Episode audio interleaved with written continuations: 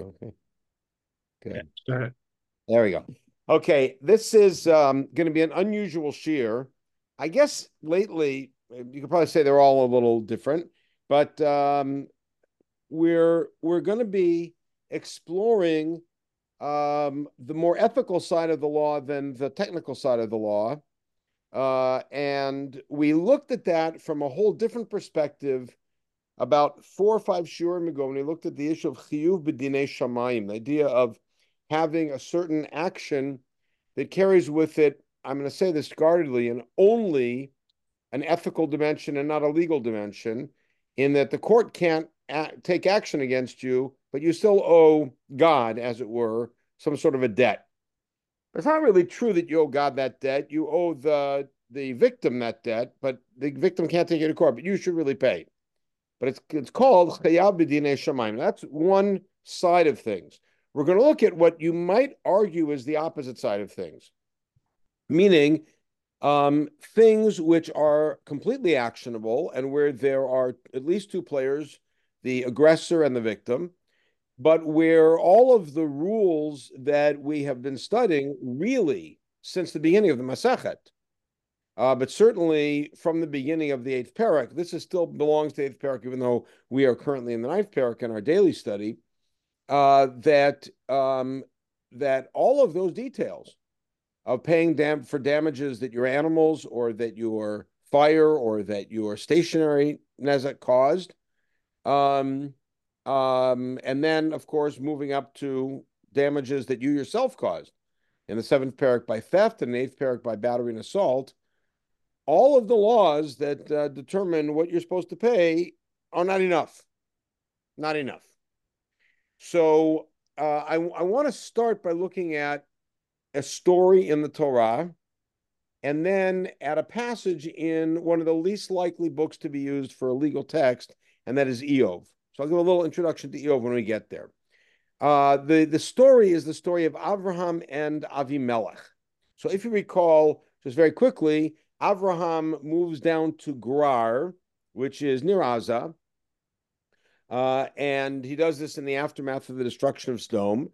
And when he gets there, he launches into what seems to be a pattern, which is to announce that Sarah, that lovely woman who he is with, is his sister and is therefore available. And Avimelech, as Paro did, takes her into his house. And God appears to him in a dream, to Avimelech in a dream, and says that he's going to die because he's taken a woman into his house who is a married woman. And Avimelech legitimately pleads innocence. And as you see in the first highlighted phrase, Vayomar Adonai Hagoy Gam Tzadik Taharog. Now, this parsha alone is worth an hour. We're not going to do that tonight because this is not a Tanakh shiur. But just the notion that Avimelech, who is a Philistine king, would have a prophecy and moreover that he would be an active participant in the prophecy as in he responds to god and god responds to him as opposed to an, an active spectator which is what a navi usually is or a passive spectator. It's itself remarkable. But the point is hagoy gam tzadik taharog uh, which is will you will you also kill an innocent nation or destroy an innocent nation? Now parenthetically uh, this, if you think about it, is a very strong echo from Abraham's claims to God before the destruction of Sodom. And so there's there's a lot of raising Avimelech's uh, profile in this story, but not our issue. And Avimelech then says, you know, he said that he's her brother, and she said she's the sister, and I did this, I, I did this innocently. And God then says, yes, I know you're innocent. That's why I didn't let you touch her. Now it's unclear what that means until we find out at the end that evidently the entire household of Avimelech, including Avimelech, had had at the very least their uh, sexual ability uh, restrained. And so Avimelech might have wanted to have relations with the Sarah, but wasn't physically capable of it. And God says, I did that to stop you from doing a sin because I know that you're innocent. You didn't want to do it. Now, of course, that leaves the question what would have happened had Avimelech yes known, does that mean God would have let him sin? And what about Sarah? So again, not for now, but just raising the questions. The part that becomes relevant to us for this shiur is when God then tells Avimelech what to do. It's the second highlighted phrase. Return the wife of this man. He is a navi. He'll pray on your behalf, and you will live. Now, let's think about what it is that God is telling Avimelech to do and why. He's telling Avimelech to do the most obvious thing, which is this woman who is in your house under false pretenses as a single older woman, evidently quite attractive and interesting, uh, is really a married woman. So return her to her husband. He is a Navi, which seems to be a little bit of a, non sequitur because uh, no matter who he is, you have to return her to her husband. And he will pray on your behalf and you will live. So kinavihu in the simple read of it is really part of the second phrase, which is since he's a navi, his prayers will be immediately efficacious. He'll pray on your behalf and you'll live, indicating that you were really on death's threshold here, and he'll save you. But notice what happens. You're returning the wife to him, and he'll pray on your behalf, indicating that there's going to be some sort of a bond between Av- Avimelech who in this case is the, shall we say, unwitting aggressor, and Avraham, who is the, oddly enough, very willing victim, willing because he set it up by, but with a lie. And now, when we, when all is said and done, Avimelech um, returns Sarah to Avram, and then he challenges Avram, why did you do this? And Avram says, because uh, I saw that this is a place with no morality, and I thought you would kill me to get to Sarah. And I said what I said. All right, a lot of questions about that. But here's the part that that, that we're looking at. So Avimelech gives a lot of good stuff as a payment, evidently as some sort of a mollification to Avraham. And then he formally hands Sarah over. And then he says, Hina's the fanacha, You can stay in my land wherever you want to. Well, Sarah Amar. And then he says something to Sarah, which is a uh, most enigmatic phrase. Uh, I've given a thousand silver pieces to your brother. All right. We didn't hear about that. We heard about the, the other stuff. And everybody who's anybody weighs in on what ksutenaim may mean. We're going to see a midrash on it a little bit later on. But somehow, Avimelech makes it clear, and this is the part that directly concerns us, that in returning um, Sarah to Abraham, Avimelech has not only paid, but has also mollified and requested or begged really for Avram's forgiveness here. Now, in this case, Avimelech has a lot on the line because God has already notified him that he's really theoretically deserving to die. And it's Abraham's prayer on his behalf that'll save him. So he's got a lot riding on this. But watch what happens next. Vayipalel Avraham El Ha Elohim. So Avram prays to God. And God heals Avimelech and his wife and all of his ma- maids, and they all give birth. What does that mean? God had stopped up all of the wombs in the house of Avimelech, Sarai should because of the, the this uh, the event of Sarah being there, Sarah the wife of Abraham. Okay, now um, this story can be seen quite locally. He's saying this is what happened with Avimelech. You might want to even say this is some sort of a model for interaction with uh, despots or with uh, with uh, you know politicos or whatever. We will see that in our Mishnah and later in the Sugya, it is it is presented as a model. A model of what? As we'll see. Um, the other psukim we're going to look at later on when we when we encounter them in the text. I want to go straight to the Mishnah and to our sugya.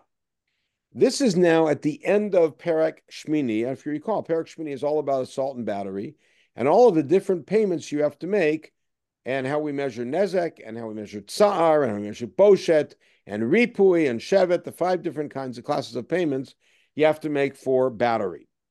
And then afalpishu notenlo. So even though you pay up your debt, a non nimchalo, the aggressor is not forgiven ad shiva kesh mimenu until he requests it. Now the, the implication is the aggressor not only pays up, but then comes to the guy he hurt and says, "Please forgive me."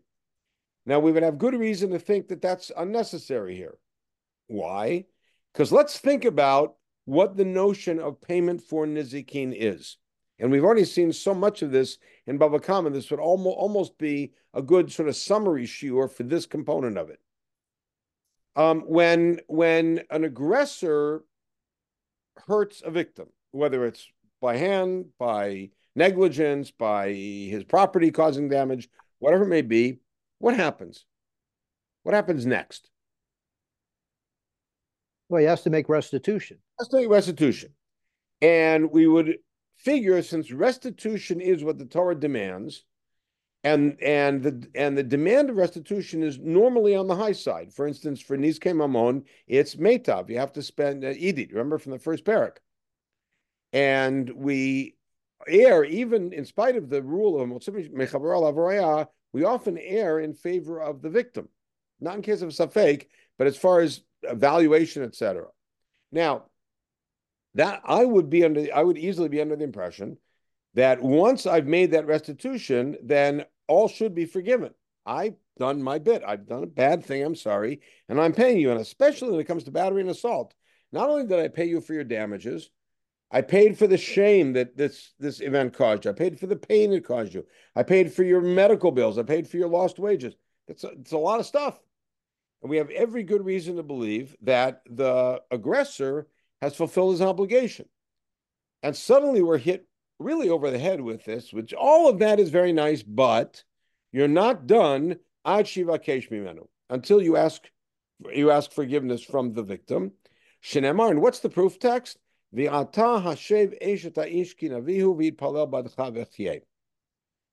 story about Avimelech.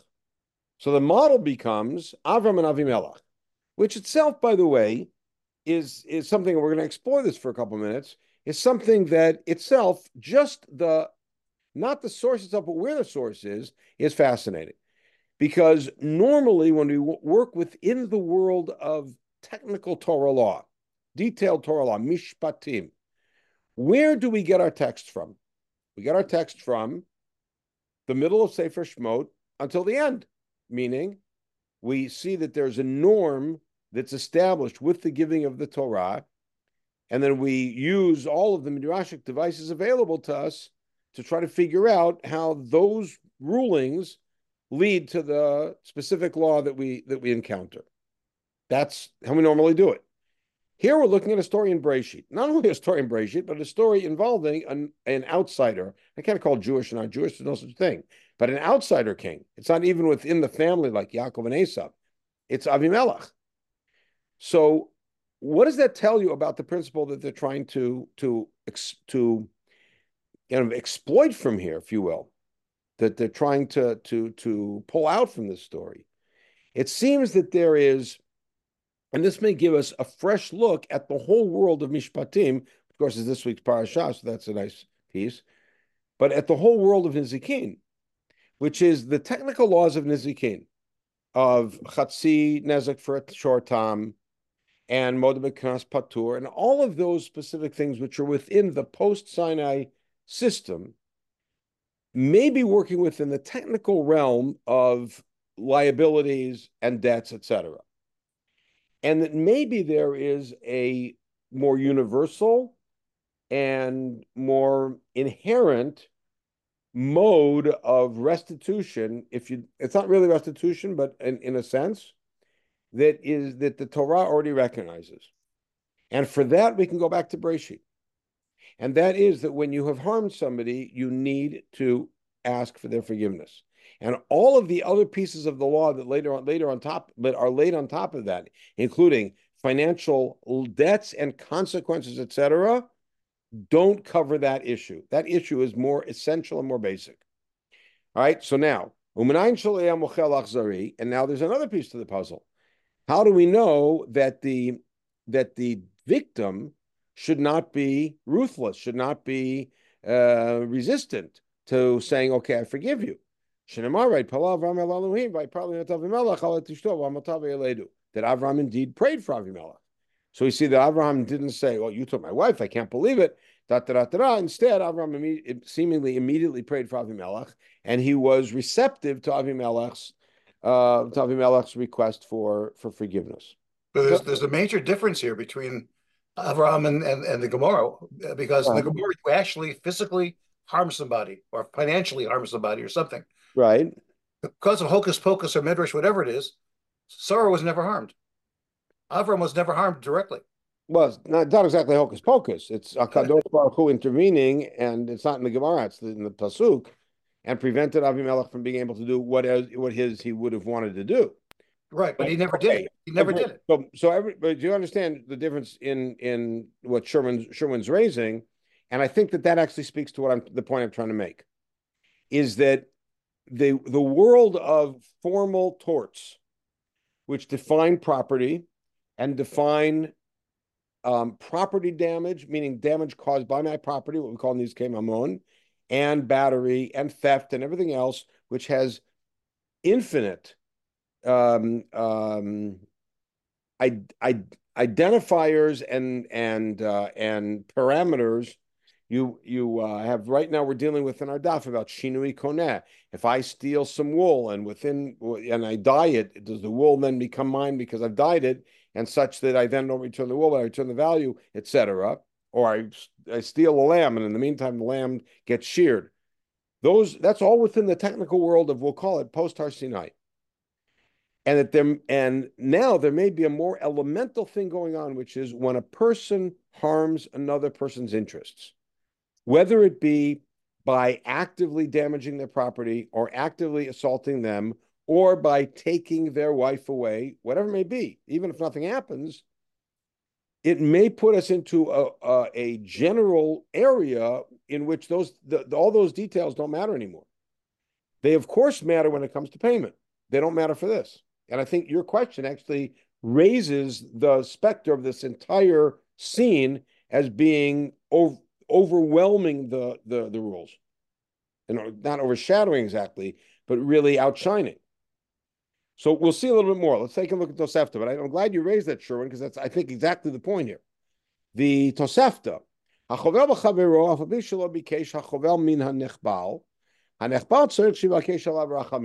Now this is now a whole new layer of what happens, which is if an aggressor hurts a fellow, even if the aggressor doesn't request, doesn't ask for forgiveness, the victim has to pray on behalf of the aggressor.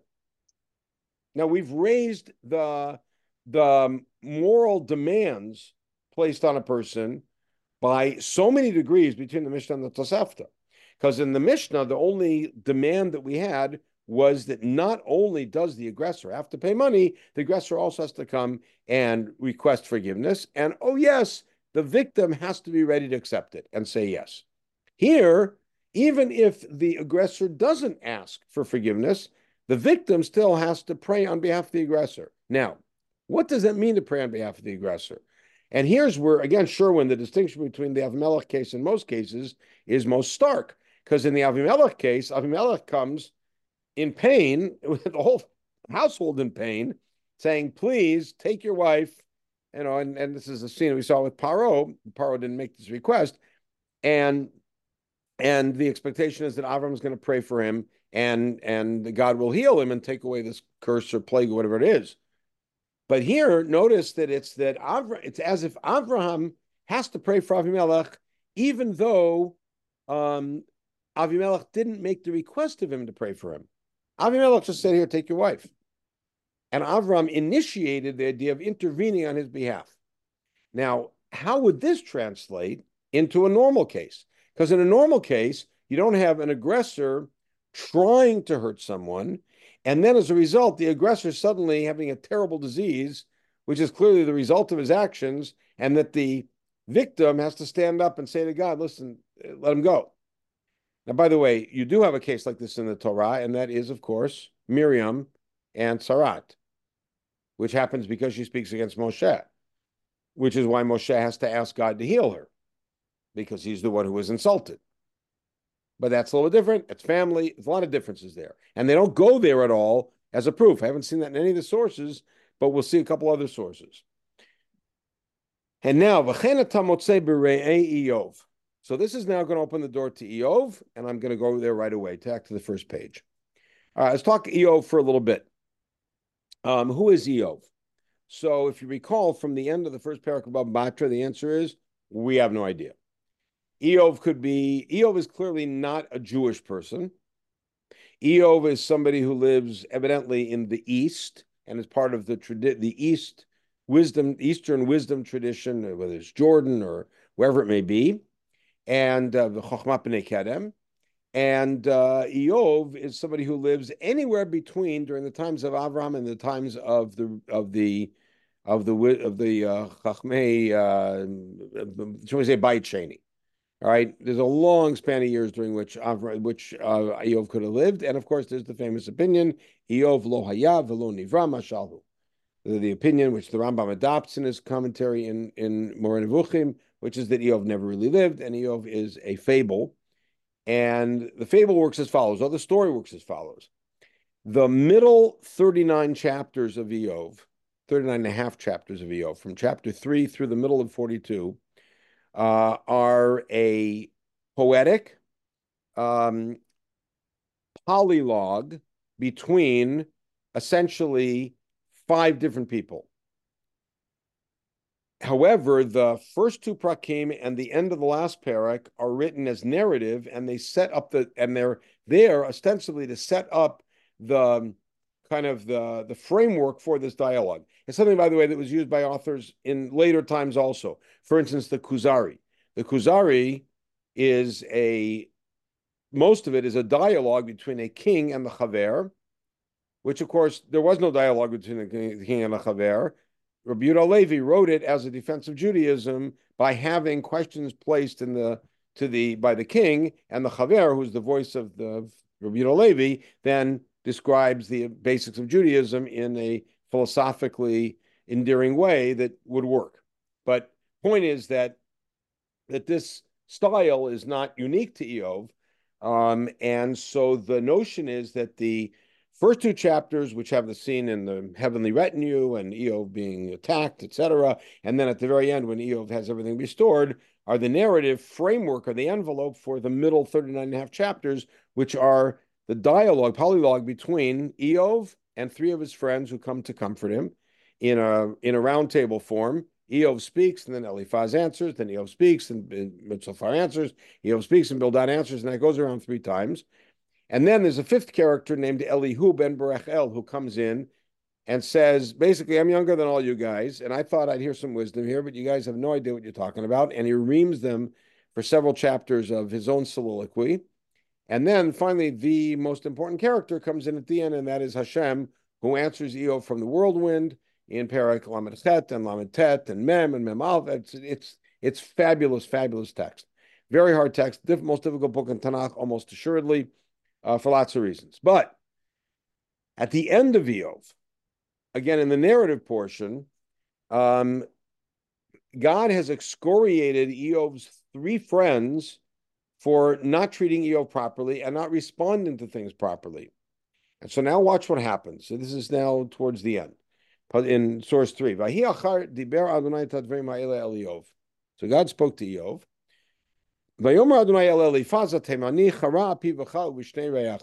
So God speaks to Eliphaz and says, "This is not Eliphaz, the son of uh, of Esau. Eliphaz, I am angry at you and your two buddies, Bildad and Sophar. You have not spoken correctly to me as Eov did, and that you have to see the the end of uh, the Eov's response to God's soliloquy. Here we go. Take seven cows, seven oxen, and seven rams. el avdi Eov. Go to Eov, and avdi Eov, by the way, places Eov very much in a, in a uh, sort of a parallel with Avram. Uh, v'ha'alitem ola ba'adchem. And bring an ola, the Eov avdi palel And Eov will pray for you.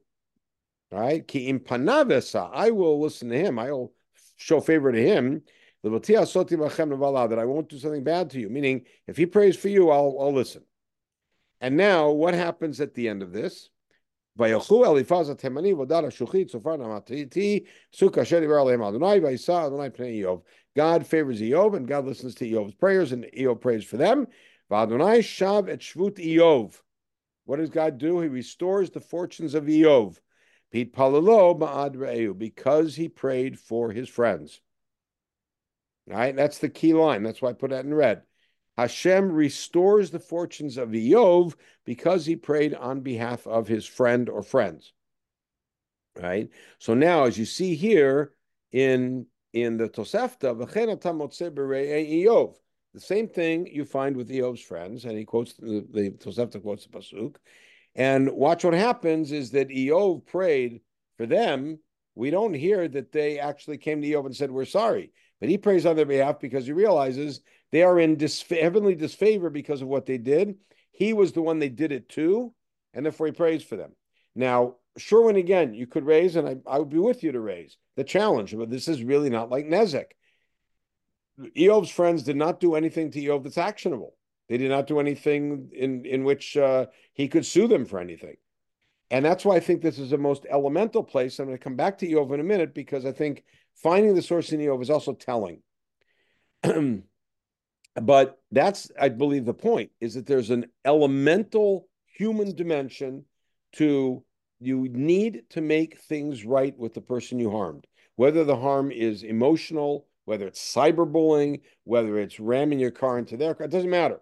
Whether it's something that's a clear tort with with uh, specific uh, financial parameters and debts, or whether it's something that's purely emotional or even deprivation. That you need to um, several things that the, the person who caused the damage needs or the caused the harm needs to and caused the distress needs to request of the person they distressed for them to forgive them. And on the other hand, when the person who was distressed sees that their distressor is suffering as a result or finds out they're suffering as a result, they need to pray on their behalf. Which, if you think about it, is a phenomenally, I would say even progressive, but it's a phenomenally um, uh, uh, high demand of a person's ethics. We're going to see more about that, but I want to get back to uh, to the issue of Eov. As I mentioned earlier, Eov is not presented as a Jew. Neither are his friends. None of them are, even though the names are all familiar type names. But there's nothing Israelitish, if you will, about anything in the book. There's no mention of anything of ritual or of location or of, of practice, anything of history, nothing in it. Not Yitziat Mitzrayim and not Matan Torah and not Shema Israel. Nothing in Sefer Eov. And Sefer Eov, if you think about it, would be rife for mentions like that. But part of the reason seems to be that Eov is presented deliberately as an everyman. In other words, that the problems that plague Sefer Eov and that plague Eov and his friends are problems that are problems of humanity, not of Jews. Everybody in the world has these issues. The basic issue of theodicy how can bad things happen in this world if God is in control? And the specific issues of how much is God picking on individual things and stray thoughts, etc. All the things that are brought up in Eov are universal. And the and part of what the text does to make that happen is that Eov is an Ish Haya Be'eretz Utz, and Utz, if you recall, is a name of one of Betuel's kids. It's Betuel's eldest kid, right? Um, that's right, Nachor. It's Nachor's eldest kid, Betuel's brother, which makes him part of some pre-Avrahamic world, or shall we say, Avrahamic world, but pre-Yitzchakish world, world, pre-Bnei Israel world, out there somewhere in Aram. And there's even a mention of the of the coin ksita that's used in Eov, which we only find in the story of Yaakov buying a field from Shechem. In other words, it's all places a pre-Matan Torah kind of story. And it doesn't matter when it happened, it's presented that way. And so the idea is that Eov is actually the best book to pick to find a source for something which is an elemental human obligation and moral desideratum.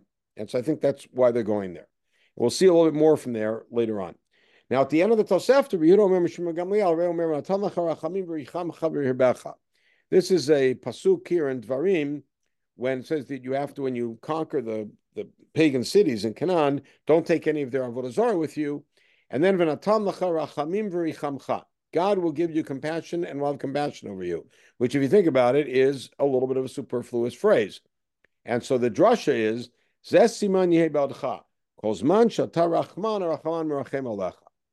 Not that God will have compassion on you and give you compassion. That's just repeating itself.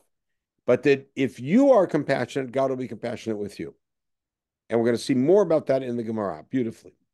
Okay, so if you recall, in the Gemara's discussion of this this piece, there was a whole series of questions that Rava posed to Rabba Bar Mari. Rabba Bar Mari was an Amora Eretz Israeli who then moved to Bavel and became something of an agadic teacher to Rava. We don't hear about him very much. And Rava almost always is interacting, if he's interacting with his Rebbe, it's Rav Nachman or sometimes Rav Yosef. And that's in the world of halacha. But Rabba Bar Mari is his sort of agadic teacher. And there's a whole series of questions, if you recall, where Rava poses to Rabba Bar Mari the question what is the source in Tanakh for this common folk saying people have? And he would find him a pasuk. So for our purposes, it was Menaha Milta da Rabbanan, or sometimes it was a folk saying, sometimes it was rabbinic saying. If you if you ask Hashem for something on behalf of a fellow, and you happen to need the same thing, you will actually be answered first.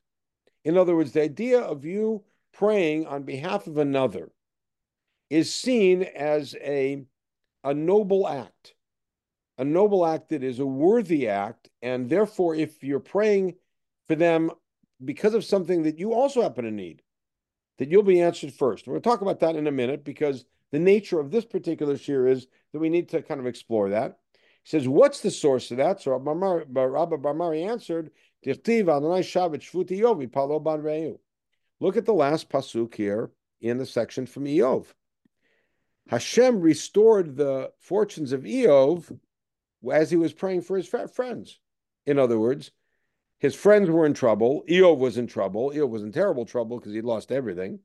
And Hashem restored his fortunes praying for his friends. Didn't say that Hashem took care of the friends. Now, the interesting thing here is that we don't hear that the friends were suffering at all as much as they were on a hot seat.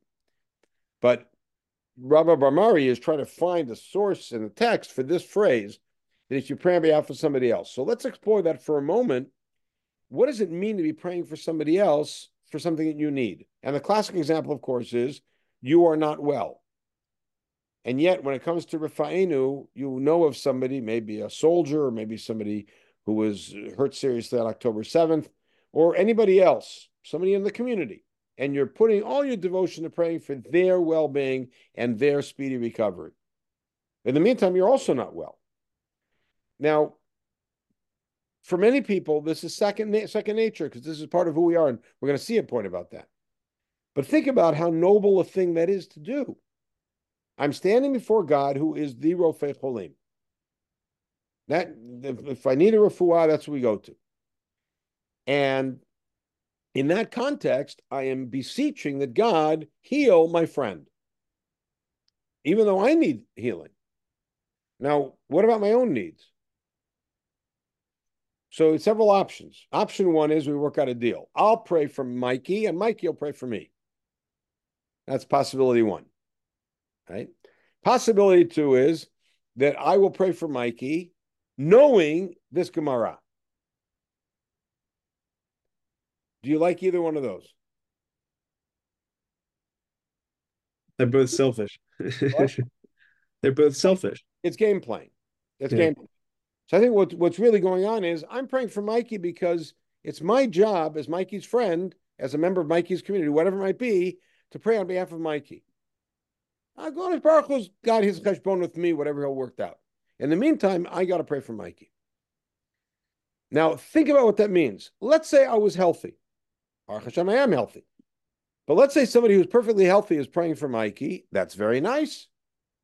And you're and you're and you are morally developed enough to realize that outside of yourself, there are people who don't have it as good as you. And you're praying for them. That's a beautiful thing. But think about how magnanimous it is to actually be sick and then praying for somebody else to get better.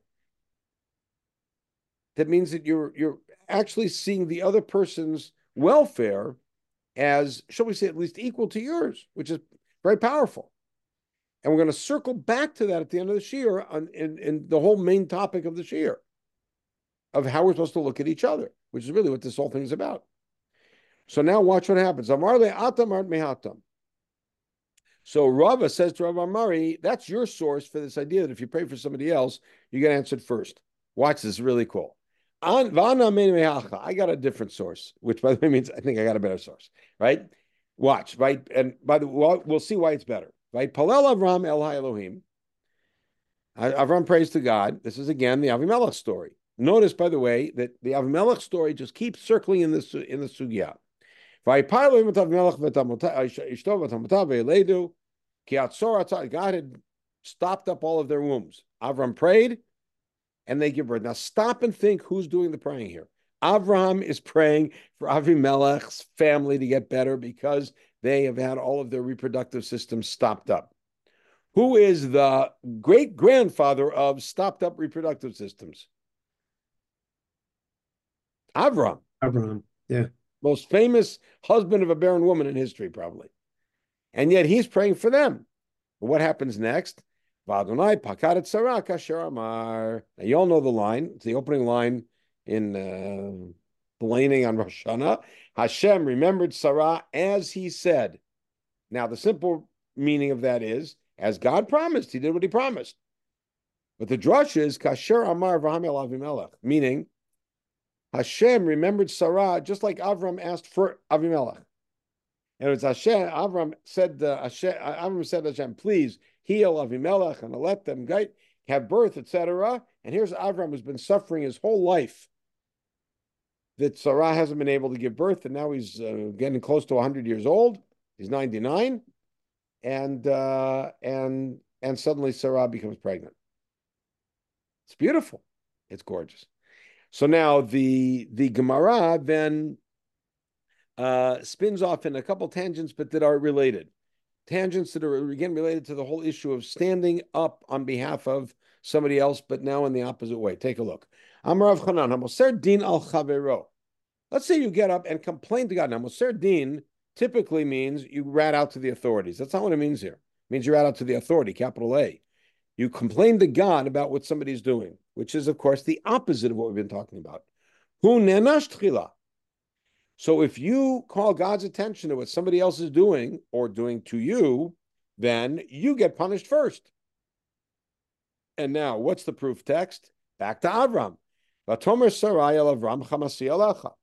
When Hagar gets pregnant, if you recall, and Hagar starts acting all uppity, and uh, and Sarai now called, come, brings Avram together and brings Avram. She doesn't say anything to Hagar. She yells at Avram. She gets angry with Avram and she says, I'm angry at you because I gave you my shifcha and now she's pregnant, etc., etc. So now she is complaining really to God because she's Avram about Hagar. What happens? Who died first? Now, you would think that the issue would be who died first, Sarah or Hagar the the answer, whether you like it or not, Hagar in the story is a thing, not a person. In this particular piece of the story, uh, Sarai hands Hagar over to Avraham, and then Avraham then hands her back to Sarai, and Sarai afflicts her. It's when Hagar runs away that her personhood is realized, and when the Malach speaks to her. But but who is the person who Sarai is angry at? She's angry at Avram. And she yells at Avram, it's ki'ilu mosedin lashamayim, as if saying God should punish you for the way you, you allowed Hagar, da, da, da. And who dies first? Sarai dies first. Right? Now notice how this is the flip. It's the other side of the coin of what we just talked about. You pray on behalf of somebody else, you're answered first. You complain to God about somebody else's behavior, guess what? God notices your behavior first. Right? I'm Rabbi Yitzchak. Oilo l'tzoek yoter min hanitzak. Woe to the one who does the yelling more than the one they're yelling about. And this,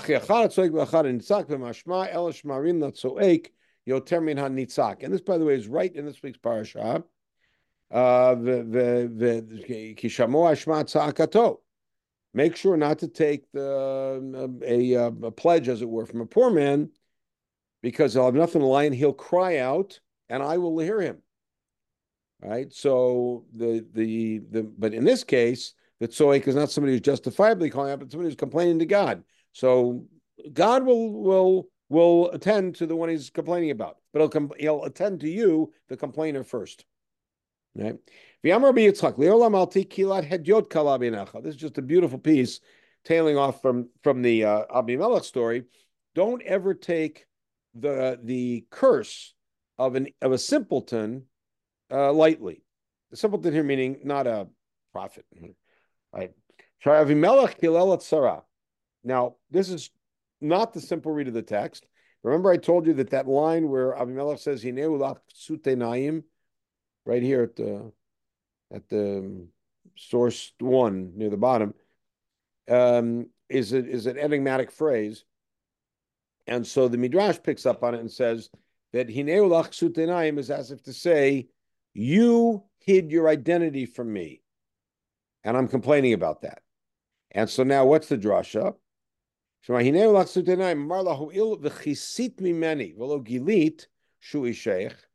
Meaning, you kept it hidden from me that Avram was your husband, and you caused me all this pain. You should have kids who have who are blind. And of course, what happened? When Yitzchak got old, way, way, way before he died, he already went blind. And so the Midrashic tie-in is that this is Avimelech's curse, which, by the way, is an interesting piece because it now means that Hashem listens to Abraham and he, he listen and he answered Abraham before he answered Avimelech because Abraham prayed on behalf of Avimelech about a problem that he also had. But now look how all of this gets connected. Avimelech cursed Sarah, and the text here seems to say it was a justified curse, and the curse actually took hold. Now, does that mean that they should have taken what he said more seriously? And Avram should have said to him, please forgive me. And then maybe Yitzhak wouldn't have gone blind. I don't know. That may be part of what's going on here. Because think about the phrase, Al Tehe kilat hedyot kala Don't let the curse of a simple person be light in your eyes. What does that mean? If it means when he cursed you, you just better buckle your seatbelt and get ready for for the curse to happen, that's not helping very much. Perhaps what it means is that when he curses you, you should take it seriously and say, "Ooh, God will listen to him. He might be a nobody, but God will listen to him because he's not a nobody.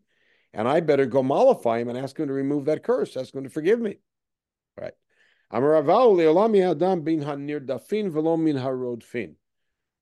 Right. Better to be the pursued than the pursuers. All right. Better to be predator than prey. Because the birds that are that are always prey are the little turtle doves Right. And by the way, there are no predators that are kosher. Not birds, not not mammals, and no predators that are kosher. Um, famous story I heard years ago that the Rabbi Riskin told. Uh, he said that there was a uh, a group of Talmidim with the Rebbe who that in, in during the Holocaust was marched out to the forest, and they already knew what was happening, and they were told to dig a, dig a big pit and stand by the pit, and um, they knew what was going about to happen and the uh, the Rosh Yeshiva or whoever was their Rebbe uh, asked the commandant for permission to say one prayer before he'd kill them. So he said, "Okay, one prayer. What does it bother me? One prayer." And so he he intoned very loudly and with a lot of kavana, "Shalo Asani Goy." And the commandant asked, uh, found out like, "What is this prayer you're saying?" He had nothing to lose. He said, "I thank God for not making me a goy." And the commandant was like, mystified. He said, I don't understand. It's because you're Jewish, you're being killed. You're thanking God that you're Jewish? I mean, that's like strange. And he said, in a world that's divided between murderers and victims, I'd rather be a victim. Now, of course, the question is, how do we know the story? I'm not, I'm not going to. Anyhow, um, okay, the Yerushalmi, just very quickly, uh, has Tani Rabbi Yehuda Omer B'Shem Rabbi Gamliel. Harehu Omer the pasuk we saw from Dvarim. Siman ze yehi kozman she'at rachman hamakom rachem alecha. As long as you are a uh, a uh, a compassionate person, then God will have compassion on you. We're going to see at the very end another piece in the Rambam related to this. In If you're not compassionate, God won't be compassionate with you. Rav Amar, so in other words, uh, somebody uh, some somebody hurt you, and then they ask for you to forgive them, and you stick to your guns and I'm not going to forgive you. Well, why should God? Why should God forgive you? Rav Amar Adam shesarach lachavero bikesh menu v'lo kiblo yaseh shurat bnei Adam v'yifaisenu. I think we're all familiar with this from, from not from this Yerushalmi. We know this from the Rambam that if a person hurt another fellow and and asked him to forgive him and he refused, he should get a whole line of people with him, a whole delegation, bring a whole delegation to ask him to forgive him. This was I don't think today people do behave that way, but in the ancient world, that was a way to really show a lot of honor. Dichtiv yashor al anashim. We're going to look at this passage right now. We'll look at the passage in Eov. Amar Rabbi shemra. He puts a limit on that. That's only if the offender did not slander the victim. You can't you can't get forgiveness for that. You slander somebody, there's nothing you could do. That's an interesting thing to put say that there's actually a limit on this. So before going to the last sources I want to look at, I want to go back to Eov because there's another passage here in Eov Lamed Gimel. Um, Eov Lamed Gimel is Elihu's um, near the beginning of Elihu's soliloquies. Uh, again, Elihu is the fifth guy to show up. There's Eov and his three friends. I'm not talking about Eov's kids and Eov's wife. They're just they're they're they're foils. But Eov and his three friends, and then when all four of them have exhausted their talk, Elihu comes in and says, I thought you guys were so smart. I thought you knew what you're doing. You guys know nothing. And he starts reading them the right act about how they don't understand anything. He gets his when Hashem says, None of you understand anything. Now, in, in Elihu's piece, which starts in Parak Bet, all of Parak Bet is an apologia. I don't really deserve to speak in front of you, and I thought you knew. All of that. And then in Lamed Gimel, he actually starts uh, describing, and he describes it in terms that that sound like the beginning of Eliphaz's first talk, which is in, the, in a dream, I had a vision and I understood, da da da da. And so he then says, B'chalom chazyon laila bin foltar demal anashim. He didn't think we'd be studying Eov in a Bava Kamma shiur. But B'chalom chazyon laila bin foltar demal anashim, in a vision when people sleep, b'tnumot ale mishkav, remember Eov is very poetic, azigla ozen anashim mosaram yachtom. That's when people suddenly hear and they hear this message, and in in and in their affliction they get it. Lahasir adam maseh yichaseh. To afflict somebody and to um, and to keep things hidden from somebody. Yachsoch nafsho mini shachat to save a man from destruction. Shachat here being another word for sort of Hades. And from their life being spent away. He is afflicted with pain on his bed. etan, and his and his bones are afflicted. He can't eat. A man's sick. His his uh, his flesh gets eaten up. And his bones are like disappearing. And it sounds like uh, the end of Kohelet, you know, birth night. But He's about to die. And now, this is a line I think we all know. If he has one malach who can speak on his behalf out of a thousand, to tell, speak of the man's straightness. In other words, here's somebody who's dying, and in Shemayim, he's being judged unfavorably, and one malach, if one malach can come up and say some good stuff about him, and have him saved and say, save him from going down to the descent. Matzati kofer, I found redemption. Rutapash b'saromi noah, that's a unique word. Hapax, it says skin is more tender than a little child's. Yashuv alumav. In other words, here the person gets healed. Now, here's the part I, I highlighted. Yetar elaloav v'yirtsehu. He should pray to God and mollify him. Vayar panav bitrua and and call out, yell out to see him. And restore his righteousness to people. Yeah, here we go. Yashor al anashim. He should, and the way we're reading it is make a row of people. Vayomer chatati, and say, I have sinned. V'yashar haveti v'lo shavali. I have sinned directly, and it's beneath me. Tireh. Then he'll be saved. Kolel falel, etc., etc. And the idea that Chazal are reading in that word Yashor, I just want to give you the whole context is that when you have sinned against somebody, you have to make a row, as it were, people and line them up and use them as a delegation to come and ask forgiveness.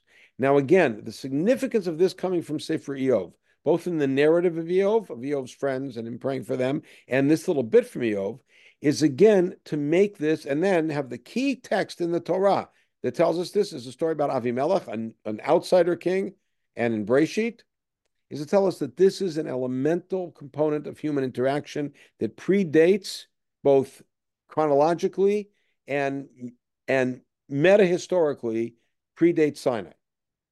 Is more elemental to the human condition and to society as Hakadosh Baruch Hu wants it to be. And so that takes us to this very famous Mishnah. You all know this Mishnah. It's the last Mishnah, the last Mishnayot in Masachet Yoma. Haomer echtev ashuv echtev ashuv ein maspikim biyado lasot tshuva. Right? A person says, "I'll sin, I'll do tshuva. I'll sin, I'll do tshuva." Now you can't do tshuva. Echtev Yom Kippurim.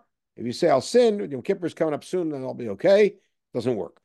In other words, you can't plan on the fix when you do the wrong thing. And now, avirot sheben adam lamakom Yom Kippurim mechaper. So sins between you and God Yom Kippur can effectively create the kapara. What about sins between you and another person? Now, what does sins between you and another person mean? Normally, when it comes around Yom Kippur time and we start making a cheshbon, hopefully we do make a cheshbon, and we shouldn't wait till then. We should do it all the time. But typically, what do we think of as fitting on that list? What sort of things do we normally put in here in our head? Ben Adam Chaviro. What do you think of? I insulted you. Insulting, right? Lashon hara. Lashon hara. We don't think about, uh, you know, I uh, scratched your car. We don't think about that. Notice, v'sheben adam l'chaviro, ein kippur. Yom Kippur doesn't work until you uh, until you mollify him. Question is, is that the way to read it? Meaning, the simple read of it is you have to mollify him and Yom Kippur has to come. Why? Shouldn't it be you have to mollify him and that's it? So you could say within the context of Yoma, they're trying to talk Yom Kippur, but it could also be that there's now a new wrinkle to this whole piece, which is, I think, what makes this entire piece just so so supreme, so beautiful, is that in my interactions with my fellow man, there are a number of angles at which to look at those interactions. And if the interactions are negative, are hostile, are neglectful, are dismissive, whatever may be, the first thing is I've hurt another person. And because I've hurt another person, I have to indemnify, I have to make restitution. Whether or not there is a financial um, amount that I can associate with that damage I also have to ask his forgiveness. But then there's a whole other piece to the puzzle. What does it mean if I insult you?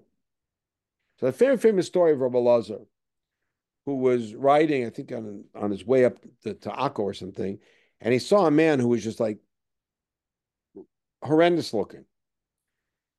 And he made some sort of comment about it. And the fellow turned around and said, complain to the manufacturer. And Rosa felt terrible. And he and he and he started serving this guy. It was like terrible because realized you insult a person, you're insulting God. You're hurting a person, you're hurting God. So now look at the line. You've insulted another person. Yom Kippur is needed to be mechaper, but first you have to get the person's okay. Because Yom Kippur is between you and God for what you did to the person. That's also part of your cheshbon with God. But it doesn't work unless the other person says, okay, I forgive you. Right? So if you take a look here in, in the Rambam, we're going to end with these two Rambams, uh, which, as always, is just like so elegant. The Rambam in this topic shows up in two places.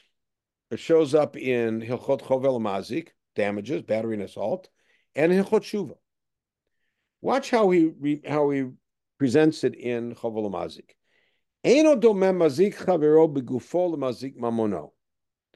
There's a critical difference between hurting your property and hurting your body. Right? Now, by the way, we saw that already in another context, which is that I have the right to say to you, you could um, you could uh, break my golf clubs, and I and I'll and I won't I won't hold you liable. And if I say I won't hold you liable, you do it in your patur. I do not have the right to say to you, you can punch me in the face. And if I say you can punch me in the face and I won't take you to court, if you punch me in the face, I take you to court. And you owe me the five things. That's one difference. But watch this other difference. Watch the language of the Rambam. It is so gorgeous. Listen, if you hurt somebody's property, the minute you pay him what you owe him, you have got atonement. Atonement. I want you to hear the word atonement.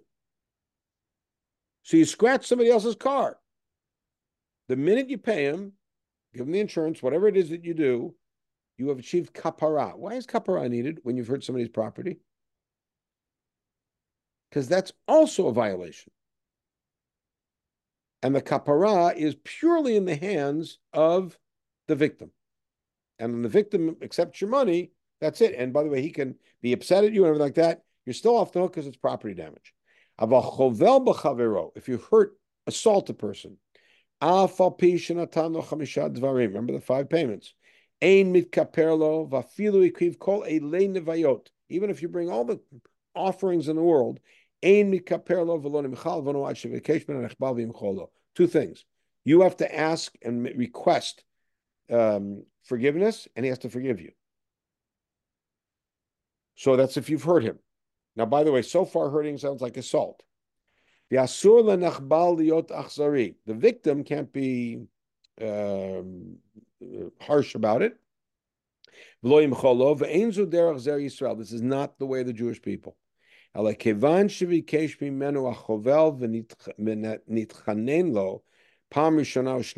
When the, when the aggressor has asked you to forgive you, has asked ask for forgiveness, and begged once and twice, and the victim knows that this guy really means it.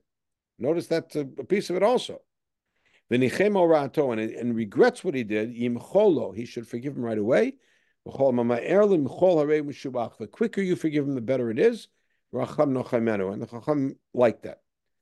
Right? Um, now, um, the rest of what the Rambam talks is about the thing that I mentioned before is that if you say you can hurt me and be patur, you can't, etc. But now look at the Rambam writes in Chot Tshuva.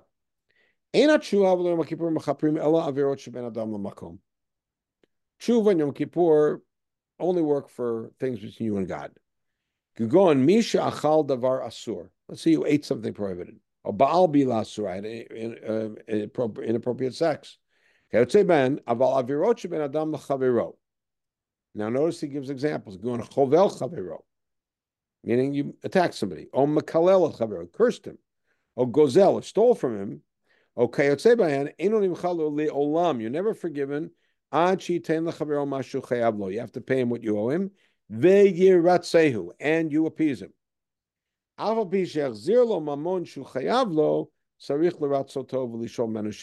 Even though you paid him, you still have to appease him and request that he forgive you. If even if all you did was insult him, only used words, there's no financial component. So you still have to appease him and bug him until he forgives you. What if the guy doesn't want to forgive you? You bring three of his friends They say, please forgive, forgive this guy. He really means it. You come back again. After you've done that three times, then you give up. I've done everything I can. he refuses, but you have to really mean it. The guy refuses to, to forgive, now he's the sinner. But if the guy that you hurt was your Rebbe, then you have to go more often, etc. I'll share the last line and then and then bring this together. You're not allowed to be to be a stick in the mud and not allow yourself to be mollified. You have to be easygoing and easy to be appeased. It should be hard for you to get angry. And when he the guy says, "Please be mochel me," you have to be, you have to forgive him with a full heart, with nefesh chafetza, with a desiring soul. Even if the guy really hurt you, You can't keep a grudge. Certainly not to take vengeance. This is the way of the Jewish people. Notice what he says. He quotes a pasuk from Amos, talking about Esav and Edom, that they held on to their anger forever. And the, the midrash about that is V'cheinu al givonim, shalom Yisrael. If you remember the story with the Givonim and David and Shaul, um, that's uh, that's also the Givonim, and that's remember the Gemara in that's why David distanced them.